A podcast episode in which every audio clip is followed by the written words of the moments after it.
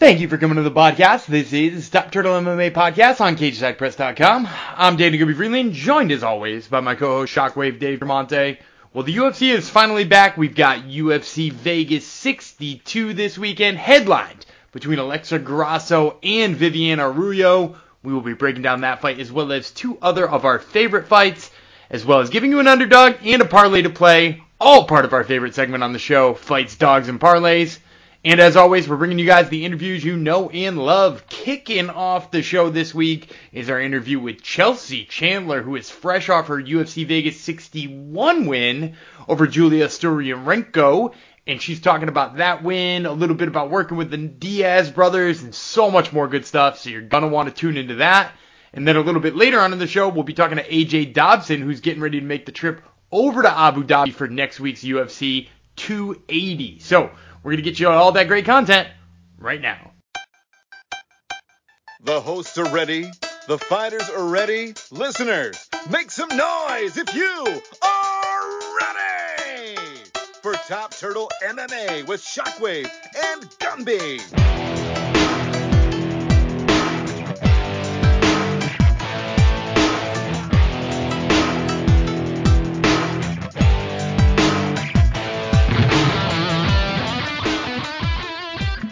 And joining me today is Chelsea Chandler, fresh off of her ground and pound first round victory over Julia Stoliarenko at UFC Vegas 61. So, Chelsea, I wanted to start here. You know, like so many people talk about getting into the octagon for the first time, getting to the UFC for the first time, and feeling those octagon jitters. You obviously got it done pretty quick. Did you feel any of that in there last Saturday? No, I really didn't. I literally felt like I was home and I was ready to go. And I think a lot of that had to do with Invicta, you know, preparing me. That was also a really big stage Shannon Knapp has over there. So when I got here, there really wasn't a crowd either because, you know, Mark Zuckerberg had rented, I don't know how it happened, but he was supposed to be there and nobody else was allowed to be there. So it was super quiet, and I really felt no stress. Like, this was the first time I'm in the octagon, and I was able to, like, look out, and I could actually see a couple people, and it was, it was nice. I didn't feel anything. And how much of that do you think was the fact that there was no crowd? Do you think a larger crowd would have made you feel more nervous? Or do you think, you know, like you said, the Invicta experience, the Shannon Knapp experience, and being around that crew just kind of made it so that no circumstance would have sort of surprised you or made you feel jittery? Yeah, you know, maybe a crowd might do something, but I don't know. I felt like I was meant to be there. It was my day, and I felt really confident in the matchup and in my training partners and my abilities that I just knew I was going to go out there and dominate. I love it. I love it. Now, I want to talk a little bit more about what led up to that. But before I do, I want to get into the fight itself because, you know, she sort of scored an early takedown that seemed like maybe it surprised you a little bit. Did you feel like you were, like, caught off guard with what she did there? Or, you know, is that just, you know, an opponent executing the right moment for you? Yeah, that's what the commentators were saying, that I was a little caught off guard. You know, I trained with a lot of black belts, a lot of black belt men, and, like, Footlock Sean Nakamura, I trained with Guga, I trained with Victor Galvin, and we did all of these things, armbar, side control, the armbar.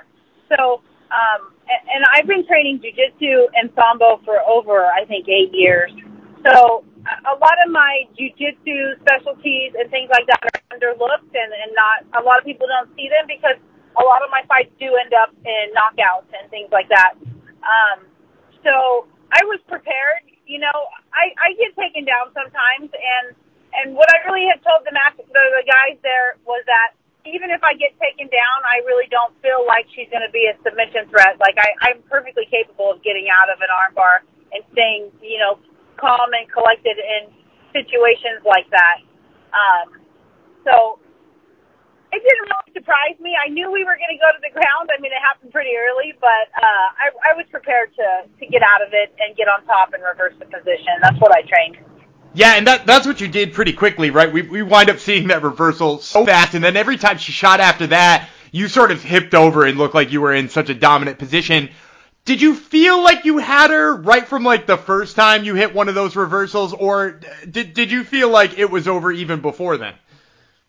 So, you know, I go back and watch the fight, and I feel like there was a lot of places where, you know, I could have, I could have pressured her more, or I could have done this, or I could have done that.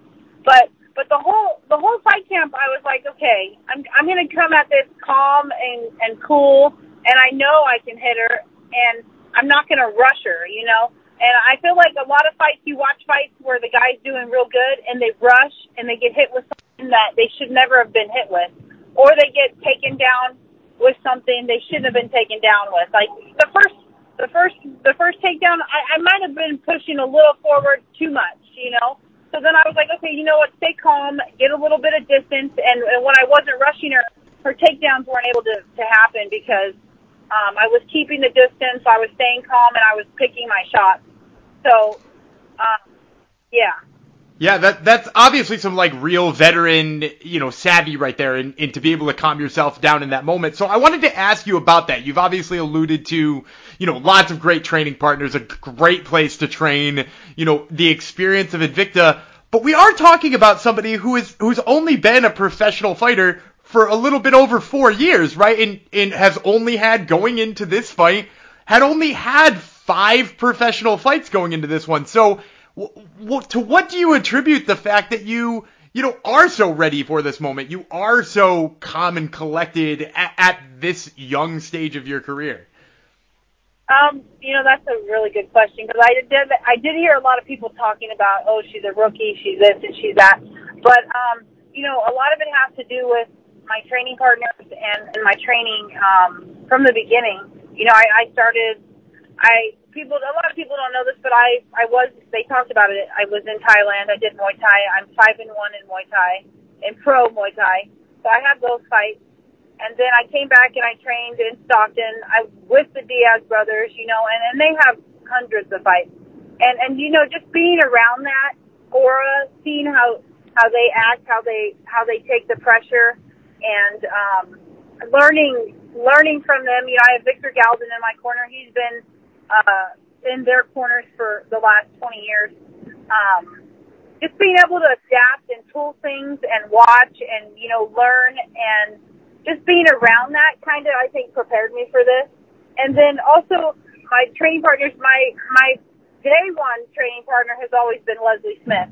And she is a veteran, and she's amazing, and she's always been a great training partner for me. So people see, oh, you got 5 fights, but, like, they don't see all the fights that I had with Leslie training.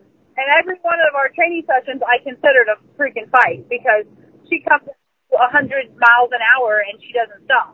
You know, so all that time training with her and you know, training with Victor and things like that, I think gave me more experience. And the reason why my record is I don't have all these fights is because, you know, to start with, I always trained with men. Leslie was about the only female that I trained with in the beginning, and always training with men, you know, sometimes you get hurt. I messed up my neck, I messed up my knee, and these were all injuries by men, because I have an ego too, and I go 100%, you know. So my pro debut got pushed off like 2 years. So I've been training, and when I started training at the Duke Academy, I was training 3 times a day, you know, morning, afternoon, and night, and that was a good 4 or 5 years. So, like, they look at my belt, and they look at this, and they look at that, but they don't really know the hours that I put in to train. You know, my dedication is I think second to none. So, yeah, I mean, I trained a lot, and I was ready for everything. I love that. And yeah, training with somebody who's had her ear damn near torn off, I have to imagine, goes quite a long way. Now, I got to ask you, too, because, you know, you said you've been training, like, you know, 8 years of Sambo and, you know, 5 years at the Diaz Academy, and your pro debut got pushed off for a couple of years. You're only 28 years old, so we're not talking about somebody who's had, you know, an infinite amount of time in the gym. Did you always know that this is what you wanted to do? Did you always know you wanted to punch people in the head for a living? It's actually a story on when I decided that I was going to do MMA. So I when I went to Thailand with my family, I loved it. I took off a year from school, and I liked it. I like training. I like punching. And, I mean, this goes back even before then. So when I was a kid, I went to this karate class. They had like, oh, you get a free week or whatever. So I went to this karate class in my town, and my mom took me, and I was like maybe 4 or 5 years old. They had us like pick up. So I had this other boy who was my partner, and they literally had us like punching each other and kicking each other. This was my first day. I beat the brakes off of this kid, okay? And I was like, Mom, I love it. I want to go back. And she was like, you're never going back. She was like, I don't want what you did to him to happen to you, right? So she just freaked out. But I mean, since I was a kid, I loved, you know, fighting and doing things like that. So, yeah, back to the when I decided to do MMA. So I had already done all these Muay Thai fights, and I was training at the Diaz Academy, and I think I was maybe 24 at the time. I just finished school, and Nate asked me, hey, are you gonna fight? And I'm like, okay, well, I'm already training with Leslie at the time, and I was like, do you think I'm too old? Because, you know, it's kind of, I think 24 is pretty old to start a sport. And he was like, no. You could fight. You could do it. I trained with Ronda Rousey. You can do it. So I think that day I was like, you know what? I can do it. So I just decided that day. I was like, all right, I'll fight. And that's kind of where it went from that day. I love hearing that. And I love hearing the Diaz sort of coach in the background, because I think that's a side of Nate not a ton of us get to see, which is really cool to hear. Now, I wanted to ask you about what's next. I know, obviously, in the cage, after a big win, they always give you those, you know, run-of-the-mill questions, who's next, wins next. But now you've had, like, a week to sit down. You've had a week to go over your performance. You've had a week to sort of assess where your body's at. What does your body feel like now? Are you ready to get back in there by the end of the year still? What's the timeline look before we see Chelsea Chandler in there again? Yeah, you know, I would really like to get back in there as soon as possible. I didn't really get to talk to them about my opinions on it, but this girl was durable. You know, she was a hard opponent. I think she had, well, that was her 20th MMA fight. I think she had 20 kickboxing fights.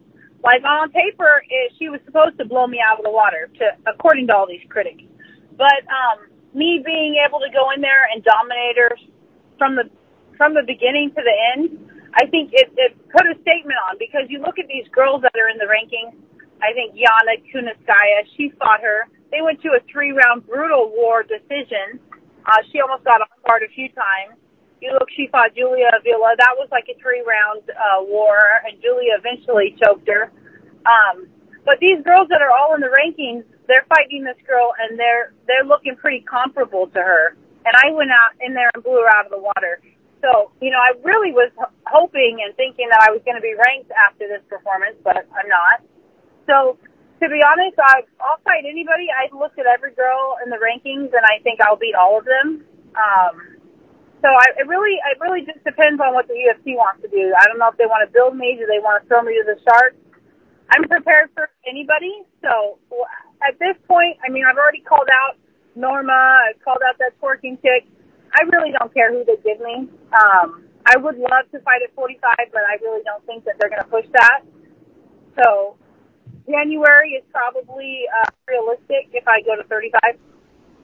Nice. Okay, that's interesting to hear, because I was going to ask you, too, you know, obviously this fight takes place at 140. I know some of that was the short notice piece for Stoliarenko. Is there a reason why you prefer 45 to 35? I mean, if you looked at the fight, there was a power difference, you know. I hit hard. And I'm really, the last girl I fought in Invicta was Cordy King, who was way bigger than me. She probably outweighed me that day, too. I hit hard, and I sometimes I like fighting the bigger girls, and I don't like to kill my body every time. I had discussed that I would go up and down, too. But I don't know. I just think it's safer for my body and my training, not having to kill myself before I got to go out there and fight. Like, I got to go die the day before I fight. So, And then at the end of the day, everybody's chasing the champion, right? So Nunes is a champion at 45, and she's a champion at 35. Why am I killing myself to fight the same chick? Yeah. You know, why am I going to go die when I got to fight the same chick? I should just be able to fight her at a good 45 pounds. So that's kind of how I look at it. I'm like, it's the same thing. At the end of the day, it's the same person. Why not have a little bit of comfort? That makes perfect sense to me. Now, I do want to ask, because you brought up the champ. You're the one who's, you know, kind of got Amanda Nunes circled on there. And I think, you know, a lot of pundits would argue that she's probably going to be the person there for a reasonable amount of time. So she's the one you're imagining getting that title shot against. What, in your perfect world, what's that timeline look like? Like you said, you've got a wealth of experience in Muay Thai and in the gym and against Leslie Smith. You've now got 6 pro fights under your belt, and you're, you know, like you said, you've established yourself in the division. Does this look like a 1-year timeline to you in a perfect world where they, you know, rush you up, or does this look like, you know, you'd like to get your feet wet a little longer and make sure that you're here to steamroll a bunch of women first? You know, I'm ready. I mean, you go back and look at Ronda Rousey or anybody. I think Ronda had the title at, what, 5, 6, 7-0 or something. I feel like there's big gaps in a lot of the women. And at the end of the day, it really just depends on, I mean, look at the UFC. They're booking these chicks every 4 months, every 3 months. So it's like I need to push, and I also need to recover from these weight cuts. So at 45, in a perfect world, if we're going to do some, like, futuristic things, 45, perfect world, knock out Norma Dumont. They gave me one other girl, knock her out. I could fight Nunes in 2-3 fights. That's if they want to push the 45-pound division, and I could probably fight 45 every 2 months, 6 weeks. 35, it's a little bit longer timeline, 1.5 years. It just really depends. But I see myself going there. I just need the time and the opponents. So, yeah, 45, I feel like a couple fights I could get it. At 35, it'd take a little bit longer. But at the end of the day, I still think I'm going to go to the top. I love it. Now, I want to ask you one more question before I let you go. And it's about the fact that in the midst of a very exciting fight card where there were a bunch of finishes, particularly early in the night, you're one of the ones who gets the $50,000 bonus. So I got to ask, what did it feel like when they, you know, announced that to you, when you got that phone call, and do you got any big plans for the $50,000? Okay, so this is kind of funny, but the whole camp, I was like, I'm getting that bonus. And I was like, I'm fighting this girl. She takes beatings. She sits on her back, and she lets people stalk her. So the whole camp, I envisioned I was getting that $50,000. Like, I was like, this training session's so hard. I'm driving so far to do this, and I'm like, I'm getting that $50,000. So a lot of my motivation in this camp was to get that, you know. So then when it happened, I was like, yeah, I think I'm going to get it. But then I'm watching all these fights, and all these guys are getting these finishes and stuff. And I'm like, shit, I don't even know if they're going to do it. You know, in my first fight, who knows how they will feel giving debuters $50,000. And I don't think a lot of debuters get the $50,000 ever. So when they had, I was like, I think I'm going to get it, though. So then when they messaged me and said, congratulations, like right before they had posted it, I was like, hell yeah, I was so happy. But then they give you your money for your fight after the next day or Monday, they wire it to you. But the $50,000 haven't come, so I was like, oh, well, what goes on with that? So basically, they make you wait like 5 or 6 weeks until all the drug testing comes back, and you don't pay for something. So that's when you get your money. So I got 6 weeks to figure out what I'm going to do with it. Probably save it. You know, I'm a pretty thrifty person. I don't like to waste a ton of money. So it's probably not going to be nothing crazy. I might upgrade my car a little bit, but probably save most of it. Wow, that's great to hear. Whatever you decide to do with it, we hope that you enjoy it immensely. Once again, fans, this has been Chelsea Chandler, fresh off of her big first-round finish of Julia Stoliarenko at UFC Vegas 61. Chelsea, thank you so much for the time. I really do appreciate it. Thank you. Have a good day. Well, we hope you enjoyed that interview with Chelsea Chandler. I once again am Daniel Gooden-Vreeland, joined now by my co-host Shockwave Dave Bramante. Dave, we are going to get to talking about UFC Vegas 62 in just a moment, but before we do, I've got some UFC 280 news that I want to get your take on, that I want to get your feelings on before we dig too deep, and that is, as of today, we've got an announcement from Alexander Volkanovski that says he is officially the replacement fighter if Islam Makhachev or Charles Oliveira were to miss weight and they would need a last-second replacement. He's going to be there. He's going to weigh in. He's going to be the replacement. If he were to fight, let's say Charles Oliveira, we'll start there. What chances do you get to give him to be a double champ next weekend? Yeah, I'm glad you started with Oliveira because I like that matchup more than I like Makhachev for him. But you know, he would be a dog to Oliveira, but it's a fight I want to see. It's a fight I think he's in. It's a fight where he could maybe steal 3 out of 5 rounds and win via decision. I could see it going down like that. The problem is I've yet to see him at that weight. He's a shorter guy. I won't say he's not big because he's a guy who used to be like 215 pounds when he played rugby. But I worry about him against – I'll just jump the gun and go to Makhachev. I would worry about him against a guy like Makhachev, who I think could bully him and outsize him, get him up against the cage and just out-wrestle him. Where do you place his odds? Yeah, so first of all, you're right as far as the way the bookmakers see it, because obviously the bookmakers dug right into offering odds for if either of these fights happen. Volkanovski, plus 120 underdog against Charles Oliveira, so ever so slightly an underdog. Charles Oliveira, negative 140. And then, if you send him against Makhachev, plus 300 against Imla Makhachev to Islam Makhachev's minus 400. So, yeah, I mean, like, your instinct is correct there. But I will say this. I actually think I would like him better in a fight against Makhachev. While Makhachev's a bully, he's got a really good sense of distance, and we've seen him with really good takedown defense. The one glaring, and I wouldn't call it a weakness, but, like, maybe the weakest part of Volkanovski's game, I think it's that, like, sometimes he puts himself in submission risks. We saw that with Brian Ortega. And I actually think that that's way worse with Charles Oliveira. Not to mention, you mentioned the length, you mentioned the reach. Charles Oliveira is a guy who's much better at controlling that length and reach than, you know, let's say Makhachev is. So, yeah, while I agree with you that Makhachev maybe winds up bullying him if that fight happens, I actually think Oliveira's got, like, way more avenues to messing him up. Whereas, like, if he shut down Makhachev's grappling, I think he'd win that fight. I think he'd make a lot of people look smart at plus 300 if he was stuffing takedowns. So, but either way, I'm happy to see that they've got him there and ready to go. Because, like, the dude deserves it. He's wiped out that featherweight division.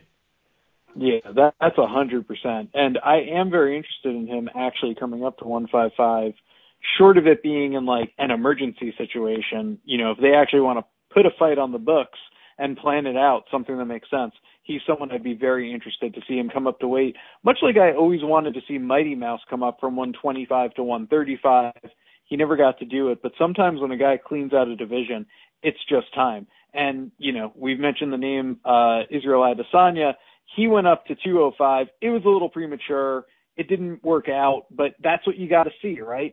I haven't seen Volkanovski at that weight. I'd really like to.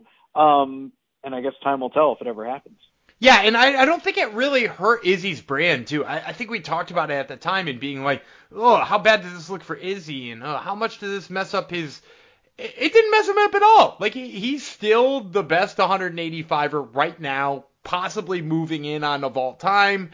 Obviously, this fight with Pereira looms heavy, but, like, you know, he's still wiped out that middleweight division apart from Pereira and, you know, whatever contender pops up next. But, like, he has done an amazing job. And that one loss to Jan, I don't think took any of the luster off. I think we would be saying the same thing if Volkanovski lost to Charles Oliveira. He's still one of the greatest featherweights of all time. He's just not a guy who can move up and fight at 55. And there's nothing wrong with that. And I'll tell you what else there's nothing wrong with. It's Fights, Dogs, and Parlays, our favorite segment on the show. this week for UFC Vegas 62. Gumby, before we get into it, though, does anyone sponsor this edition of Fight Stocks and Parlays for UFC Vegas 62? Absolutely. Fight Stocks and Parlays brought to you by Maroon Social, M-A-R-U-N-E. Maroon Social is the one and only social media app for the martial arts enthusiast. Whether you do kickboxing, judo, sambo, jiu-jitsu, or any other martial art, you can use Maroon Social to log your training sessions, tag your training partners, log competitions, weigh-ins, and so much more. Ditch that dirty jiu-jitsu journal and get yourself Maroon Social wherever it is you download apps. All right, well, this is an interesting fight. We have a potential future title challenger in Alexa Grasso, a minus 195 favorite, to Viviane Araújo, plus 165 dog. Grasso, at one point in her UFC tenure, was 3-3 going into the year 2020. But in the past few years, she's reeled off 3 wins in a row, wins over Joanne Wood, Macy Barber, Ji Yeon Kim. So on a 3-fight win streak with a big rear naked choke win over Joanne Calderwood in her last fight back in March of this year. Arroyo, 1-1 in her last 2 fights. She lost to Caitlin Chikagian and then beat Andrea Lee back in May of this year. Wins over Roxanne Modafari, Montana De La Rosa going back to 2020. So if you want to stretch it out a little more, she's 3-1 in her last 4, but she's a dog here. Who you got? Yeah, and so like if we're looking for a reason why Alexa Grasso has rattled off 3 straight and looked like a world beater suddenly, the answer is really simple. The answer is she's up a weight class, and it is wildly fitting for her. You know, I think a lot of times when you look down at her at 115 pounds, she lost to, first of all, she lost to some really great grapplers in Tatiana Suarez and Carla Esparza, but more so in those fights too, what we saw being the biggest issue is she didn't seem to have the gas tank, especially in the Carla Esparza fight. Maybe less so in the Suarez fight. Suarez just mauled her. But she didn't seem to have the gas tank in that fight, which is really, I think, a product of the weight cut. Now that we see her up in the weight cut, her output is up. Her takedown defense is up. I mean, even her takedowns were up when she fought Joanne Wood. And I think all of those things lead me to definitely picking her here against Viviane Araújo because, look, she's got a much better striking output than Arroyo, and Arroyo is really hittable. I think people forget, you know, this is somebody who ate 130 some odd strikes against Caitlin Chikagian, and this is somebody who ate 80 plus strikes from Montana De La Rosa. And let me tell you something, Montana De La Rosa is not somebody who we write home about their striking all that often. Jessica I badly outstruck her. Like, this is a fighter who has the ability to be a bully sometimes, but when it stays on the feet, really doesn't look all that great for it, and I think that's where most of this fight takes place, so I'm picking Alexa Grasso. I like it. Jonathan Martinez, a minus 180 favorite, Cub Swanson, a plus 155 dog. Martinez on a 3-fight win streak. He's looked really good here in the past year or two. His last loss was to Davy Grant back in March of 2021. He's flirted with 135 and bounced in between that and 145. Now, I think comfortably just sitting at featherweight. He missed weight a couple of times at 135. He seems to have found the right division. And now he's going against Cub Swanson. Can you call him a legend? He's a legend of the WEC. He's sort of like a lesser-ish legend. But that being said, he is 3-1 in his last 4. He's coming off a TKO, spinning wheel kick, finish it off with punches, win over Darren Elkins, and he finds himself here at a plus 1.5 dog. Who you taking? So, first of all, it's important to clarify this, which I feel like this might have gotten missed, and maybe it's just crazy to people. This is actually Cub Swanson going down to bantamweight. This is Cub Swanson deciding no longer is he a lightweight, no longer is he a featherweight. He is now down in Frankie Edgar territory, 2 divisions down where we've seen him fight before. And let me tell you something, I'm really worried about that. Because the bottom line is yes, Jonathan Martinez is a guy who did get knocked out by Davy Grant. He is a guy who's sort of been beat by dudes who are better strikers than him in the past. But he's also a dude who fights really smart. And we've seen him fight really smart over the last 3 fights. Picks people apart, does a really great job.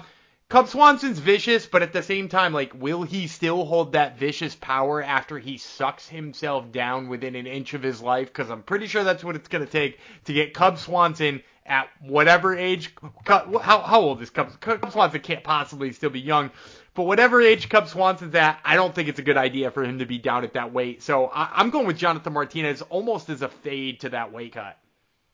Yeah, and Swanson is 39 years old. Yeah, so it only gets tougher. Too old to be making bantamweight.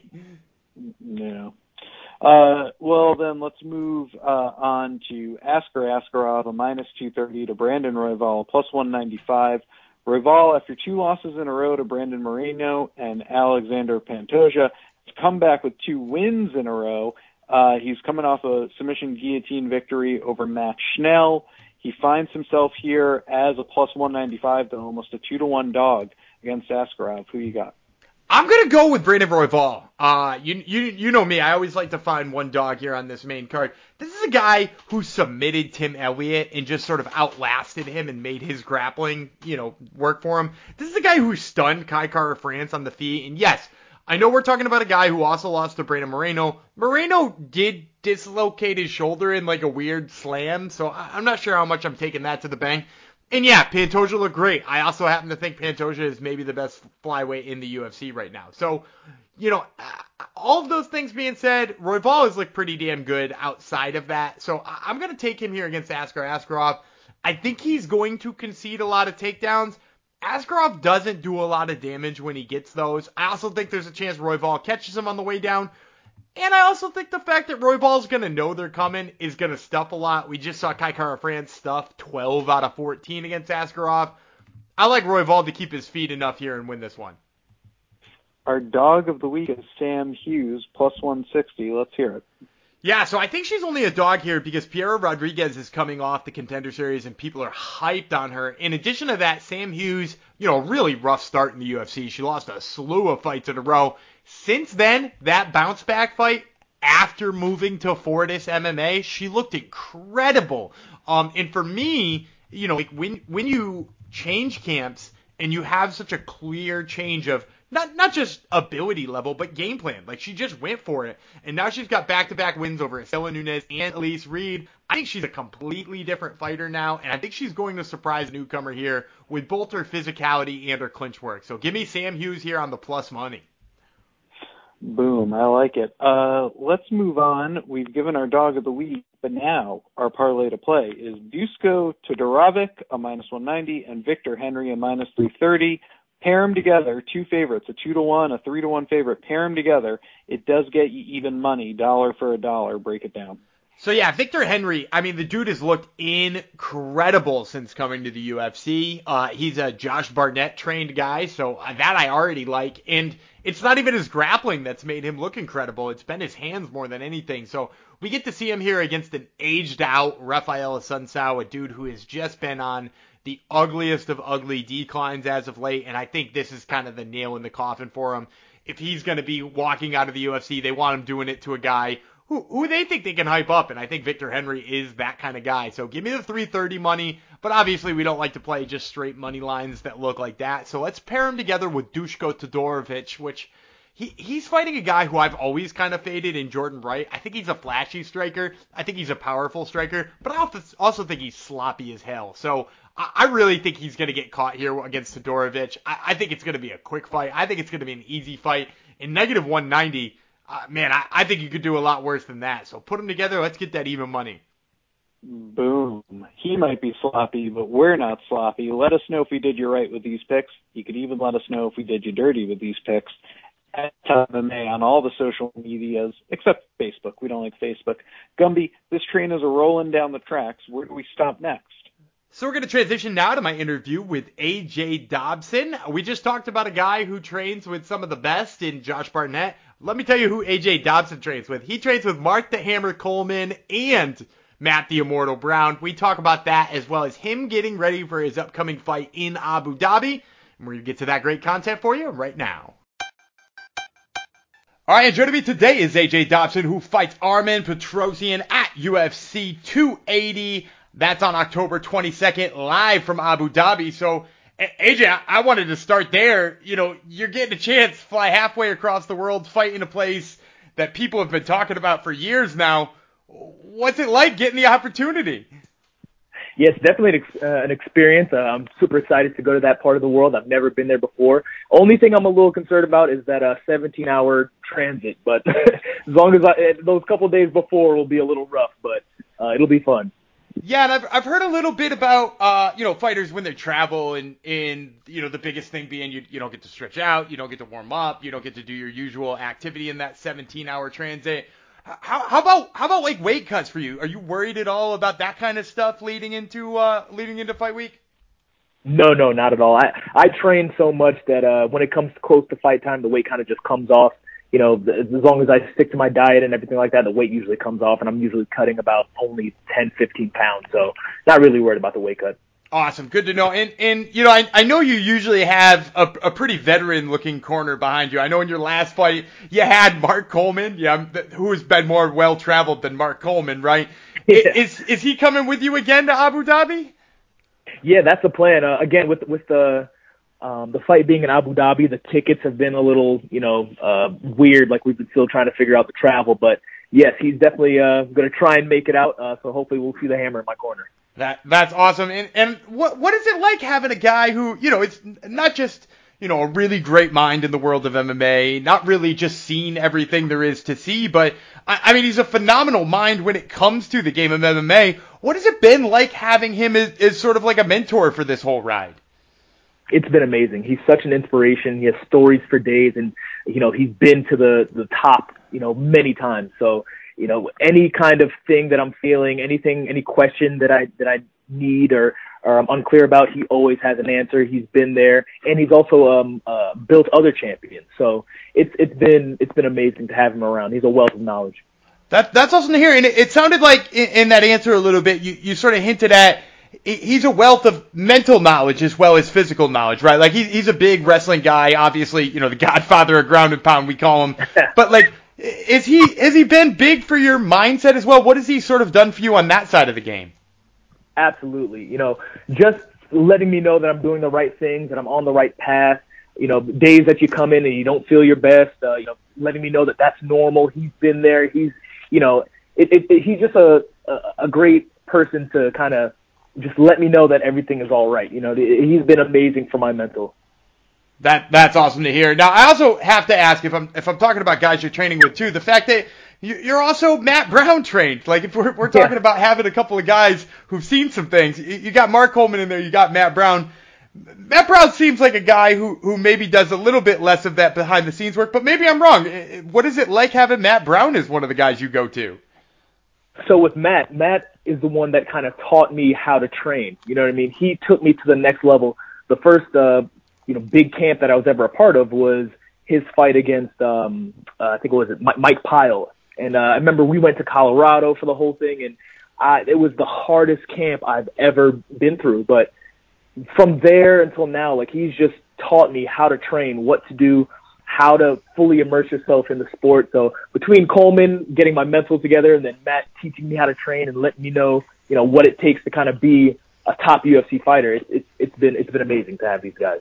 And you could do a lot worse than a guy who's survived to whatever his age is now at this point in time, still kicking and still kicking ass too at the same time. Absolutely. So now we have to talk a little bit about, obviously the fact that you finally did get to make your debut after having a little time off following the Contender Series, right? You win your contract, you get your first fight against kind of a highly touted opponent in Jacob Malkin, a guy who people have, sort of pegged as one of the more impressive guys coming out of the New Zealand, Australia area. You wind up losing a very tough decision to him. Was there a big takeaway from that fight for you? Was there something that you felt like you gained in that fight? Yeah, that fight really humbled me because the biggest thing was I wasn't 100% going into that fight. I had really injured my knee pretty badly. I had a bucket handle meniscus tear for some years prior to that fight that I couldn't get fixed. Being a broke fighter before you get to the UFC, it's hard to get any kind of surgery.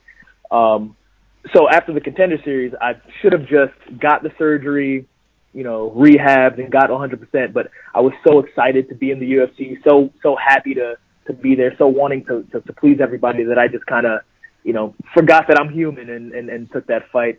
Now, don't get me wrong, Malcolm did what he did. He implied his game plan. But, if I was 100%, I think that fight would be a lot different.